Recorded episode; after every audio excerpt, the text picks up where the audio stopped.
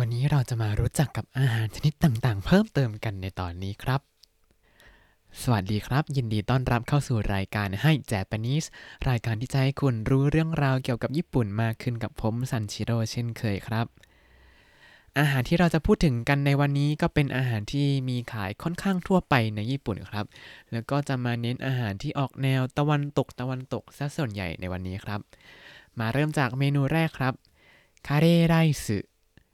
คาเร่ไรซ์ข้าวราดแกงกะหรี่นั่นเองครับ ถ้าใครที่อยู่เมืองไทยแล้วก็อาจจะคุ้นชื่อกับเจ้าดังที่ขายข้าวแกงกะหรี่อยู่ทั่วๆไปเนาะ แต่ว่าถ้าใครได้มีโอกาสได้มาเยือนโตเกียวแล้วเนี่ย ผมอยากให้ไปลองเยือนย่านจิมโบโจครับ ย่านจิมโบโจเนี่ยขึ้นชื่อว่าเป็นร้านหนังสือเก่าเยอะแยะมากมายเลย และที่สำคัญกว่านั้นคือ เป็นย่านที่มีร้านขายข้าวราดแกงกะหรี่เยอะมากๆ เยอะแบบว่าผมหายก็ยังไม่หมดแล้วก็แบบแต่ละปีเนี่ยเขาก็จะมีการแข่งขันแกงกะหรี่ที่รสชาติดีที่สุดในเขตจิวดะก็คือเขตที่ย่านจิมโบโจตั้งอยู่เนี่ย แล้ว ร้านที่ได้รางวัล ไม่ว่าจะเป็นปีไหนนะ ผมไปลองชิมตามแล้วก็แบบอร่อยทุกร้านเลย ผมก็ยังไล่กินไม่หมดนะรู้แต่ว่ามันอร่อยจริง ๆ เพราะฉะนั้นถ้าใครที่ชอบ カレーライス เนี่ยก็แนะนำให้ไปเยือนย่านจิมโบโชในโตเกียวด้วยนะครับ เมนูต่อมาハンバーグ ハンバーグ ในหนังสือเขาเขียนว่าเป็นแฮมเบอร์เกอร์สเต็กแต่ผมคิดว่ามันไม่ใช่นะแฮมเบอร์เกอร์มันก็เป็นแฮมเบอร์เกอร์ของมันไป แต่ว่า hamburg เนี่ยเขาก็เรียกว่าเป็น hamburg ครับhamburg เนี่ยเป็นสเต็กเนื้อบดครับไม่ใช่แบบเนื้อเป็นชิ้นๆนะแต่เป็นเนื้อบดเอามาปั้นเป็นก้อน แล้วก็ไปย่างแบบสเต็กคือไม่มีขนมปังโปะบนล่างจะมีแต่ตัวเนื้อบดที่ไปย่างมานี่แหละครับ ที่มาของชื่อเมนูนี้เนี่ยก็มาจากเมืองแฮมเบิร์กในประเทศเยอรมนีนั่นเองครับ แล้วก็เป็นเมนูที่คุณแม่บ้านเขาชอบทำแต่ผมรู้สึกว่ามันค่อนข้างจะยุ่งยากนิดนึงครับ เพราะว่าไหนจะบดเนื้อไหนจะต้องทอดหัวหอม เอาไปคลุกกับเนื้อคลุกเสร็จแล้วก็ต้องมาปั้นปั้นปั้นเป็นก้อน ปั้นแล้วก็ต้องไปทอด ทอดเสร็จแล้วก็ต้องทำซอสมันอีกโอ้เหนื่อย แค่คิดก็เหนื่อยแล้ว แต่บางทีก็ทำบ้างเวลามีอารมณ์อยากทำต่อมาเมนูครอกเกะครอกเกะครอกเกะเนี่ยเป็นอาหารที่ทำมาจากมันฝรั่งบด ผสมเนื้อ ปั้นเป็นก้อน เสร็จแล้วก็ชุบเกล็ดขนมปัง แล้วก็เอาลงไปทอดครับ ฟังดูขั้นตอนเยอะยุ่งยากก็จริงครับ แต่ว่ามันอร่อยมาก กรอบนอกแล้วก็นุ่มในของแท้เลยครับคำว่าครอกเกะเนี่ยก็มีที่มาจากภาษาฝรั่งเศส คือคำว่าครอกเกะที่มาจากคำว่าครอกกีที่แปลว่ามีเสียงกรอบกรอบออกมาเวลากัดครับ ครอกกีก็ ถ้าภาษาญี่ปุ่นเสียงกรอบกรอบเนี่ยเขาก็จะเรียกว่าปาริปาริปาริปาริคือลองจินตนาการว่าเวลาเรากัดครอกเกะแล้วเนี่ย ก็จะมีเสียงปาริปาริออกมา อันนั้นคือเสียงกรอบๆของเขาครับ เมนูต่อมาเราก็ยังอยู่กันที่ของทอดครับเอบิฟรายเอบิฟรายแปลว่า กุ้งชุบแป้งทอดครับ แต่ว่าไม่ได้เป็นแบบกุ้งชุบแป้งทอดเฉยๆนะ จะเป็นกุ้งที่ไปชุบกับแป้ง แล้วก็ชุบเกล็ดขนมปัง แล้วก็ลงไปทอดครับ แล้วทีนี้เคยสงสัยไหมครับว่า กุ้งชุบแป้งทอด หรือว่าเอบิฟรายเนี่ยต่างยังไงกับเอบิเทมปุระที่แปลว่ากุ้งทอดเทมปุระคำตอบก็คืออะไรก็ตามที่เป็นฟรายทั้งหลายเนี่ย มักจะเป็นของที่ชุบกับเกล็ดขนมปังแล้วก็ไปทอดครับ ส่วนอะไรที่เทมปุระทั้งหลายเนี่ย ก็จะใช้แป้งผสมสูตรของเทมปุระ แล้วก็เอาลงไปทอดครับ ก็จะไม่ได้มีเกล็ดขนมปังติดลงไปด้วย ส่วนตัวเอบีฟรายนั้นผมก็เคยทำด้วยนะ สังเกตไหมว่ากุ้งที่ไทยเวลาชุบแป้งทอดเนี่ย ก็จะม้วนๆเป็นตัวเหมือนเดิมใช่ไหมครับ แต่ว่าเอบีฟรายเนี่ย มักจะเป็นแท่งตรงๆครับอ่าเวลาทำให้เป็นแท่งตรงๆเนี่ย วิธีทำก็คือ บากตรงหน้าท้องของกุ้งสัหน่อยครับ ให้มันแบบมีรอยบาก แล้วพอ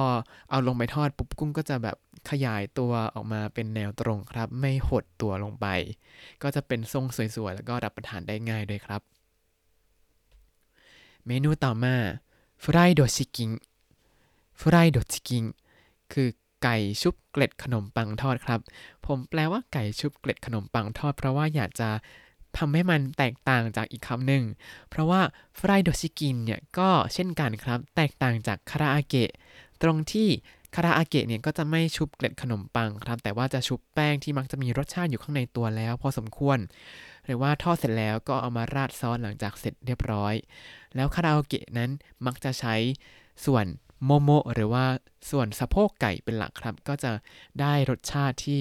เหนียวนุ่มแล้วก็ชุ่มฉ่ำในตัวครับ ส่วนฟรายโดชิกิงนั้นก็จะใช้ส่วนไหนก็ได้มาทอด เวลานึกถึงฟรายโดชิกิงเนี่ยก็คือไก่ชุบเกล็ดขนมปังทอด ก็อยากให้นึกถึงร้านคุณลุงผู้พัน KFC นั้นแหละครับ แบบนั้นเลยคือฟรายโดชิกิง แต่ว่าถ้าให้ผมกิน KFC ที่ญี่ปุ่นเนี่ยผมขอไม่กินละกัน ไม่ค่อยชอบ KFC ที่นี่เท่าไหร่ครับ ไม่ค่อยแนะนำเลย แต่ถ้าจะบอกว่าทำไมถึงไม่แนะนำก็อยากให้มาลองเองละกัน เดี๋ยวจะโดนหาว่า discredit เขา ต่อมาซาลาดะซาลาดะสลัดผัก แล้วก็ซูปุซูปุก็คือซุปครับซาลาดะกับซูปุเนี่ย เวลาเราไปตามร้านอาหารต่างๆ ในญี่ปุ่นที่เขาสั่งเซตเป็นชุดมาแล้วเขาก็จะมีสลัดกับซุปมาให้เนี่ย เขาก็มักจะเอาซาลาดกับซูปุเนี่ยมาเสิร์ฟก่อนครับ ในระหว่างที่กำลังรออาหารที่เราสั่งไป ส่วนหนึ่งก็น่าจะเพื่อให้เรามีอะไรกินระหว่างรอจะได้ไม่รู้สึกว่า เอ้ยรอนานจังเลยเมื่อไหร่อาหารจะมา แต่ก็กินสลัดกับซุปรอไปก่อน แล้วพอกินเสร็จอ้าวมาพอดีเลยดีใจจังอย่างนี้ครับ เมนูต่อมาเมนูของอิตาลีก็คือสปาเกตตีสปาเกตตีหรือว่าสปาเกตตีนั่นเองครับพวกสปาเกตตีเนี่ยเขาก็คือเอาเส้นไปคลุกกับซอสต่างๆ ให้มันมีรสชาติขึ้นมาใช่ไหมครับ ที่จริงผมก็ไม่ค่อยได้กินสปาเกตตีนอกบ้านเท่าไหร่ ส่วนใหญ่ก็ทำกินเอง เพราะว่าเคยซื้อเส้นมา 5 กิโล แล้วต้องกินให้มันหมดหมดไป โอ้โหช่วงนี้กินจนน่าจะเป็นเส้นเลยครับ แต่ว่าที่ญี่ปุ่นเนี่ยเขาก็มีร้านขายสปาเกตตี้มีตั้งแต่แบบถูกๆจนถึงแบบแพงๆเลย ทีนี้ผมเคยไปร้านสปาเกตตี้แบบถูกๆ ใช่ไหม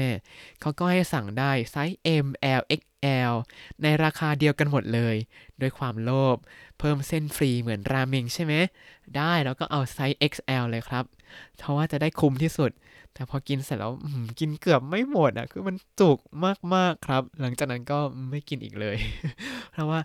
ไม่ถึงไม่ได้อร่อยถึงขนาดนั้น แต่ว่ากินเยอะจนจุกแล้วก็แบบอ้าวอ้วนฟรีต้องไป burn ออกอีกไม่เอาแล้ว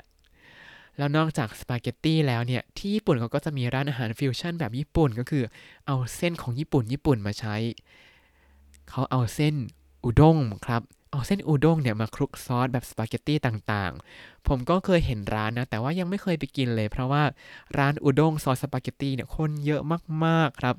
ไว้วันหลังเวลาคนน้อยๆ แล้วจะไปชิมแล้วกันเนาะ แต่ว่าผมกับเพื่อนญี่ปุ่นเวลาไปเห็นร้านนี้ก็ลงความเห็นว่า มันจะเข้ากันหรออุด้งกับซอสสปาเกตตี้เนี่ย ต่อมาพิซซ่าพิซซ่า พิซซ่าก็เป็นอาหารปาร์ตี้ยอดนิยมของที่นี่เช่นกันครับ ที่นี่เนี่ยร้านพิซซ่าส่วนใหญ่จะไม่มีที่ให้นั่งกินในร้านเหมือนที่ไทยครับ แล้วก็จะเป็นแบบสั่งกลับบ้านหมดเลยครับ แล้วที่นี้เนื่องจากเป็นแบบสั่งกลับบ้านใช่ไหมเขาก็จะมีโปรโมชั่นสงวนแรงงานพนักงานครับ เนื่องจากว่าพนักงานมีน้อย อาจจะไปส่งไม่ทันอะไรอย่างนี้ คือถ้าเราสั่งพิซซ่าแล้วไปเอาเองที่ร้านเนี่ย ก็จะสามารถสั่งถาดใหญ่แล้วก็ได้ฟรีถาดกลางอย่างนี้ครับ อันนี้เป็นโปรโมชั่นปัจจุบันนะ แต่ถ้าเมื่อก่อนเนี่ยจะเป็นสั่ง 1 แถม 1 ไซส์ไหนก็ได้ที่มันราคาต่ำกว่า แล้วทีนี้โปรโมชั่นนี้ก็ยังอยู่ครับ แต่ว่าถ้าเราสั่งแล้วให้พนักงานมาส่งที่บ้านเนี่ยเขาก็จะ ลดแค่ 30%อะไรแบบนี้ก็จะเป็นการจูงใจให้คนสั่งแล้วก็ไปเอาที่ร้านเองครับ เพราะฉะนั้นเวลาพวกผมเนี่ยสั่งพิซซ่ามาก็จะต้องหาสาขาที่อยู่ใกล้ ๆ บ้าน เพื่อจะได้เดินทางไปรับพิซซ่าได้เองครับ เมนูต่อมาครับハンバーガー ハンバーガー อ่าอันนี้คือแฮมเบอร์เกอร์นะครับ เมื่อกี้ ハンバーグ แต่อันนี้ ハンバーガーก็คือแฮมเบอร์เกอร์ พูดถึงแฮมเบอร์เกอร์แล้วก็มักจะนึกถึงร้านฟาสต์ฟู้ดต่างๆ ชื่อดังต่างต่างๆ ใช่ไหมครับ ที่ขึ้นต้นด้วยตัว M บ้างตัว B บ้างตัว K บ้าง แต่สำหรับผมเนี่ย ผมอยากจะแนะนำแฮมเบอร์เกอร์ร้านแฟรนไชส์ของญี่ปุ่นครับ ชื่อว่ามอสเบอร์เกอร์ครับ คือมอสเบอร์เกอร์เนี่ยผมกินที่ไหนที่ไหนก็จะบรรยากาศเหมือนกัน แล้วก็ประทับใจในรสชาติทุกครั้งเลยครับ เพราะว่าเขาเลือกใช้วัตถุดิบที่มีคุณภาพ ใช้ผักสดๆ เนื้อเน้นๆ ใช้เนื้อสดๆ ด้วย แล้วก็มีบอกที่มาด้วยนะว่าวัตถุดิบแต่ละอย่างเนี่ย เอามาจากในประเทศญี่ปุ่นหมดเลยนะ อันนี้เป็นอันนี้จะเป็น stereotype ของคนญี่ปุ่นที่จะชอบบริโภคของภายในประเทศอะนะ ทีนี้ ハンバーガー ของเขาเนี่ยก็อร่อยมากๆด้วยครับ ขนมปังก็นุ่มกำลังดี แล้วอยากให้ลองไปชิมดูจริง ๆ ราคาของハンバーガー ที่มอสเบอร์เกอร์เนี่ยอาจจะแพงกว่าเจ้าอื่นซะหน่อยครับ แต่ว่าเขาขายคุณภาพแหละเนาะ เมนูต่อมาคล้ายๆกับแฮมเบอร์เกอร์เลยครับก็คือ サンドイッチ サンドイッチ ก็คือแซนด์วิชครับ ถ้าพูดถึงแซนด์วิชแล้วเราก็มักจะนึกถึงแซนด์วิชอบ ที่เซเว่นที่เราสั่งกินบ่อยๆ เมื่อก่อนก็กินบ่อยแซนด์วิชอบแฮมชีสเนี่ยชอบมาก หรือว่าแซนด์วิชที่แพ็คใส่ไส้เค็มๆ ใส่ไข่คาวอร่อยๆ ใช่ไหมครับ ทีนี้ที่ญี่ปุ่นเนี่ยนอกจากจะมีแซนด์วิชขายเป็นของคาวในตู้แช่แล้ว เขาก็มีแซนด์วิชเป็นของหวานด้วยครับ ก็คือเป็นไส้ครีมกับผลไม้ด้วย ใครที่ชื่นชอบผลไม้ก็ไม่ควรพลาดครับ เขาก็มักจะเอาผลไม้ประจำฤดูเนี่ยมาใส่ในไส้ของแซนด์วิชครับแต่ว่าแซนด์วิชอบเนี่ยไม่ค่อยเห็นที่ร้านในญี่ปุ่นเลยครับ อาจจะเพราะว่าเขาทำกินกันเองที่บ้านเป็นส่วนใหญ่แหละเนาะคือร้านเบเกอรี่ต่างๆ ก็ขายแซนด์วิชแบบ เป็นไส้ต่างๆ แล้วก็แช่ตู้เอาไว้ไม่มีแบบอบให้ดูเท่าไหร่ครับ ต่อมาก็เป็นหมวดขนมปังเช่นกันครับ ก็คือ トースト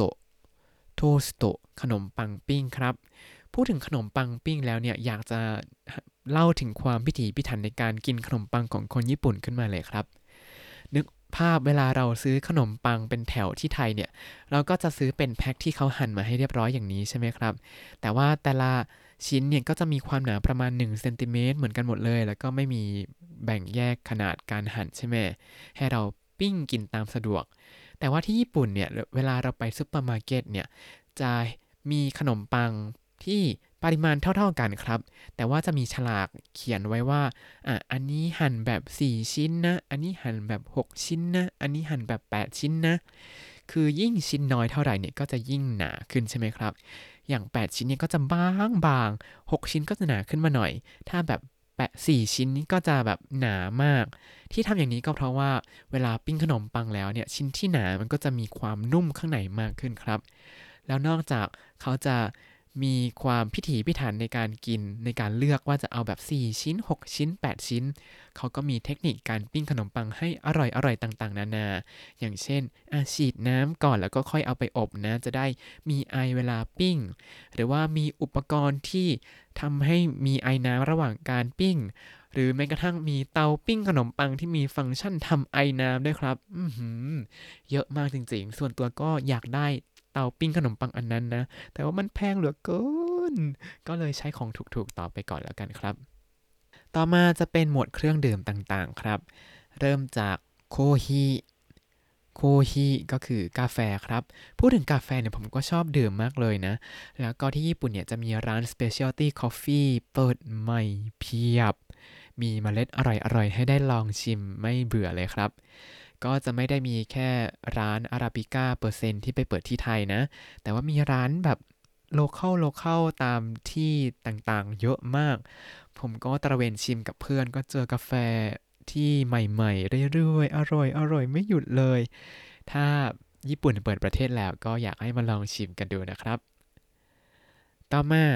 紅茶 紅茶ชาฝรั่งครับ โคจะเนี่ยก็จะเป็นชาที่ออกสีน้ำตาลน้ำตาลนะ ขึ้นชื่อว่าเป็นชาฝรั่งก็ต้องเป็นยี่ห้อที่ประเทศอื่นแหละเนาะ แล้วใบชาแพงๆนั้นรสชาติมันก็แตกต่างกันจริงๆนะ ก็จะมีกลิ่นที่ดีกว่ามากๆ อย่างผมจำได้ว่าเคยไปซื้อใบชาที่อินเดียที่ดาร์จิลิง เออที่ดาร์จิลิง ชาอร่อยมากแล้วก็เนื่องจากซื้อที่แหล่งเขาก็เลยถูกกว่าซื้อข้างนอก อร่อยจนแบบเพื่อนทุกคนที่มาชิมแบบติดใจมากเลยผมยังอยากซื้อเพิ่มอยู่เลย แต่ว่า ตอนนี้คงไม่ค่อยสะดวก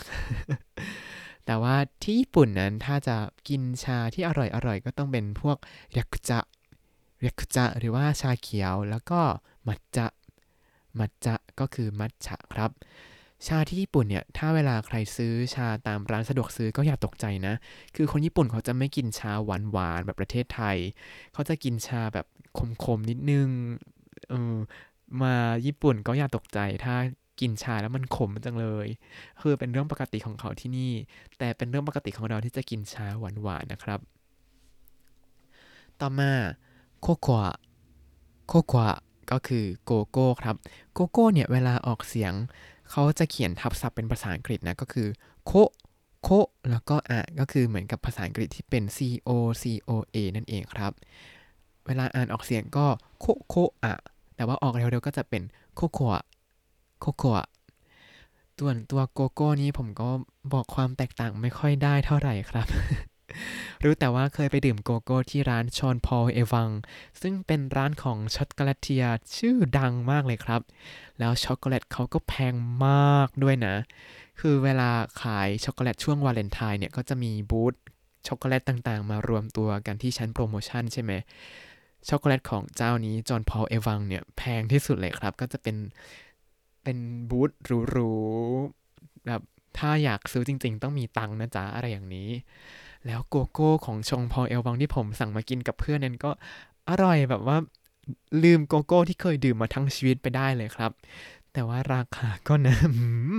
ทำร้ายจิตใจมาก แบบนานๆกินทีแล้วกันนะ ขอเก็บเงินไปกินอาหารอีให้อิ่มๆดีกว่าครับ ต่อมาจูสจูส จูสก็คือน้ำผลไม้ครับคำนี้ก็ทับศัพท์มาจากภาษาอังกฤษคำว่า juice นั่นเองครับ จะบอกว่าน้ำจะบอกว่าที่นี่เนี่ยน้ำผลไม้ไม่ค่อยหลากหลายเท่าที่ไทยเท่าไหร่เลยครับ ที่นี่น้ำมะม่วงเนี่ยก็ถือเป็นสิ่งที่มหัศจรรย์มากๆ แล้วหายากมากแล้วครับ ส่วนใหญ่ก็จะเป็นน้ำแอปเปิลกับน้ำส้มนี่แหละ แต่ว่าที่ไทยเราเนี่ยมีทั้งแอป เปิลฝรั่งแตงโมลิ้นจี ต่างๆ มากมายไปหมดสมแล้วที่เป็นดินแดนที่อุดมสมบูรณ์ ยังไงก็ฝากดื่ม ジュース ที่ไทยเผื่อผมด้วยนะครับ แล้วก็เครื่องดื่มสุดท้ายอันนี้ไม่มีไม่น่ามีใครไม่รู้จักหลายๆ คนอาจจะชอบด้วยก็คือโคละโคละเครื่องดื่มยอดฮิตทั่วโลกครับ แต่ว่าโคละที่นี่ก็รสชาติไม่ได้แตกต่างอะไรกับที่ไทยเลยนะ อาจจะเพราะสูตรเดียวกันนั่นแหละเนาะ เอาละครับ และทั้งหมดนี้ก็คือเมนูอาหารในหนังสือของมินนาโนนิฮงโกของบทที่ 11ละครับ วันนี้เราได้รู้จักเมนูอะไรกันบ้าง เรามาทบทวนคำศัพท์กันหน่อยครับカレーライス カレーライス ข้าวราดแกงกะหรี่ ハンバーグ ハンバーグ hamburg หรือว่าสเต็กเนื้อบด コロッケ コロッ